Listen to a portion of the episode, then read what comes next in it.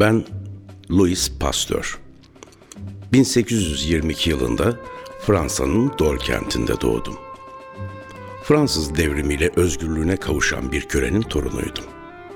Babam Napolyon ordusunda üstün cesaretiyle Legion de Honor ödülü alan bir assubaydı. Babamın Napolyon'un iktidardan düşmesiyle ordudan ayrılmasına karşın içinde beslediği derin bağlılık duygusu beni çok etkilemişti. Ve benim de gelecekteki tutum ve davranışlarımı yönlendiren katıksız bir yurtseverliğe dönüşmüştü. Geçimimizi dericilik yaparak sağlıyorduk ve oldukça yoksulduk. Ama ailem çocuklarının eğitim için her türlü sıkıntıyı göze almıştı. Daha küçük yaşlardan itibaren güçlükleri göğüslemede sergilediği direnç ve istenç gücüyle dikkatleri çekiyordum. Dayanıklı ve sabırlıydım. Coşkuyla başladığım okul öğrenimimde kendimle birlikte kardeşlerimin de başarılı olması için uğraş veriyordum. Gerçi okulda pek parlak bir öğrenci değildim. Dahası ilk gençlik yıllarımda ileride büyük bir bilim adamı olacağımı gösteren bir belirti de yoktu. Tam tersine en belirgin merakım ve keyif aldığım iş portre çizmekti. Üstün bir yeteneği yansıttığı söylenen tablolarımın gelecekte bu kadar değerli olacağının farkında değildim. 19 yaşıma geldiğimde sanatla ilgilenmeyi bırakıp bilime yöneldim. Başlangıçta öğretmenlerimin yönlendirmesiyle ben de öğretmen olmaya karar verdim ve ünlü bir eğitim enstitüsüne başvurdum. Giriş sınavını kazanmama karşın matematik, fizik ve kimyada çok eksiğim olduğunu görünce açığımı kapatıp derslere daha hazırlıklı başlamak için öğrenimime bir yıl ara verdim. Amacım iyi bir öğretmen olarak yetişmekti. Daha önce iyi bir ressam olmayı istemem gibi. Ne var ki öğrenimimi tamamladığımda tüm ilgi ve coşkumun bilimsel araştırmaya yönelik olduğunu fark ettim. Ama bu seferki maymun iştahı değildi inanın. Kristaller üzerine yaptığım ilk çalışmalardan oldukça büyülenmiştim. Hevesimi, özgün düşünme ve kavrayış gücümü ve elbette ki heyecanımı sezen kimya profesörü hocam beni yeni kurduğu laboratuvarına araştırma asistanı olarak aldı. Bu genç bilim adamı için hayal bile edemeyeceğim bir fırsattı. Hemen çalışmaya koyuldum. İlk aşamada tartarik asit kristalleri üzerindeki optik deneyleri yoğunlaştırdım çok geçmeden bilim çevrelerinin dikkatini çeken buluşlarım oldu. Kimi tanınmış bilim adamlarının teşvikiyle buluşlarım Fransız Bilimler Akademisi'ne sunuldu. Bilim dünyasınca tanınma yolundaydım. Ama Eğitim Bakanlığı beni bir ortaokula öğretmen olarak atamakta ısrar ediyordu. Bir yıl boyunca akademiden ayrılmak zorunda kaldım. Ama bazı bilim adamlarının giderek artan baskısına daha fazla karşı koyamayan bakanlık, Strasbourg Üniversitesi'nde yardımcı profesör olarak dönmeme izin verdi. Belki yadırgarsınız ama kararlı ve doğrudan bildiğini söyleyen bir karakterim vardır. Gereksiz işlerle vakit öldürmem. Üniversiteye gelişimin daha ilk haftasında rektöre bir mektup yazdım. Neden mi? tutkuyla aşık olduğum kızıyla evlenebilmek için. İnsanlar genellikle sevdikleri kişiye yazarlar mektubu ama dedim ya zaman kaybetmeyi hiç sevmem. Ben babasına doğrudan şunları söyledim. Saklamama gerek yok. Tümüyle yoksul bir kimseyim. Tek varlığım, sağlığım, yürekliliğim ve üniversitedeki işimdir. Geleceğim, şimdiki eğilimim değişmezse kimyasal araştırmalara adanmış olacaktır.'' Çalışmalarımdan beklediğim sonucu alırsam ileride Paris'e yerleşmeyi düşünüyorum. İsteğimi olumlu bulursanız resmi evlenme teklifi için babam hemen Strasbourg'a gelecektir. E, mektup etkili oldu ve istek olumlu karşılandı. Böylece hayatım boyunca tüm bilimsel çalışmalarımda bana destek veren, tutkularımı ve sorunlarımı paylaşan Marie Laurent'le 1849'da yaşamımı birleştirdim. Mari gerçekten özverili ve sevgi dolu bir eşti. Mutlu evliliğimiz ne yazık ki yıllar sonra trajik bir dönemden geçti.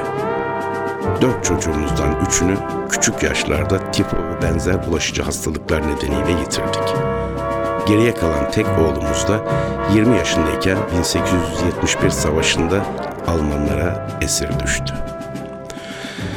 Bilimsel çalışmaları bir yana bıraktım ve eşimle birlikte oğlumun dönüşünü bekledim. Fransa'nın yenilgisiyle birlikte cepheden kaçan binlerce genç arasında oğlumu aramaya koyuldum. Sonunda bulduğumda oğlum çok bitkin ve ağır yaralıydı. Yıllar sonra bilimsel başarılarım için Alman hükümetinin önerdiği madalyayı elbette kabul etmedim. Şimdi biraz da neler yaptığıma değinelim. İnsanlığın günlük yaşamını bugün de etkileyen buluşlardan biri fermantasyon yani mayalanma olgusuna ilişkindir. Fermantasyon terimi kimi maddelerde oluşan bir değişiklik ve dönüşüm sürecini dile getirmektedir. Örneğin şarap üzümden bu işlemle elde edilir. İstenirse yine aynı işlemle sirkeye dönüştürülebilir.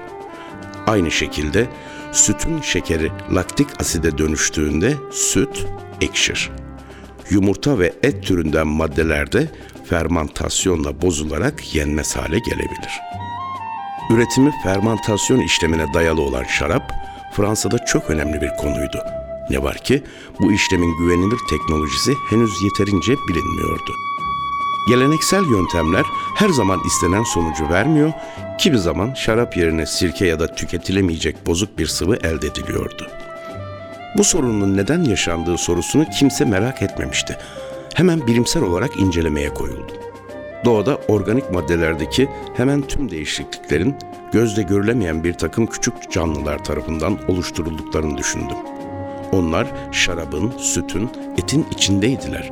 Ancak biz göremiyorduk.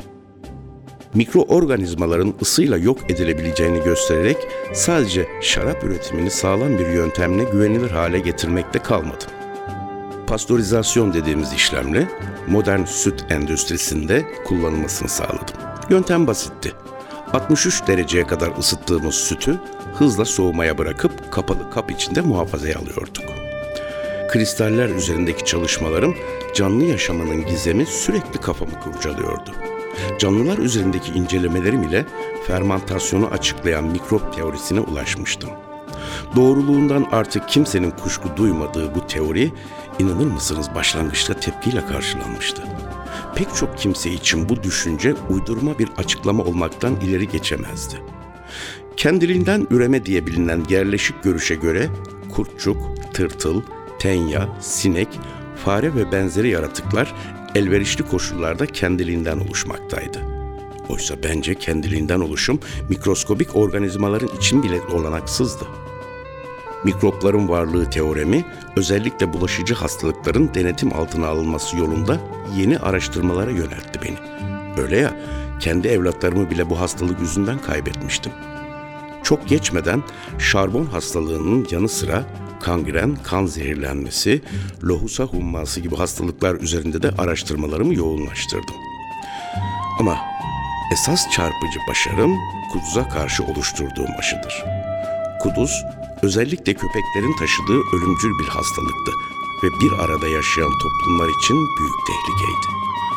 O zamana dek kuduza karşı bilinen tek çare ısırılan yerin kızgın bir demirle derinlemesine dağlanmasıydı. Kaldı ki gecikme halinde bu yöntemin hastanın canını yakma dışında bir etkisi olmadığını da biliyordum.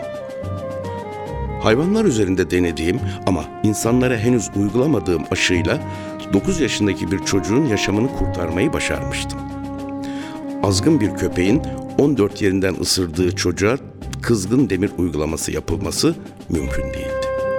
Umutsuz annesinin çırpınışına dayanamadım ve aileyi ikna ederek aşımı ilk kez bu çocukta denedim. Sonuçta çocuk kurtuldu. Çocuğun yaşama dönmesiyle ailenin mutluluğu ve bana gösterdikleri sevgiyi ne kadar anlatsam azdır. Yaşadığım tarifsiz coşkuyu biraz olsun hayal edin lütfen. Bu başarı gelecek kuşaklar içinde bir müjde olmuştu. 73 yaşında hayata gözlerimi yumarken hep o çocuğun gülen yüzünü gördüm.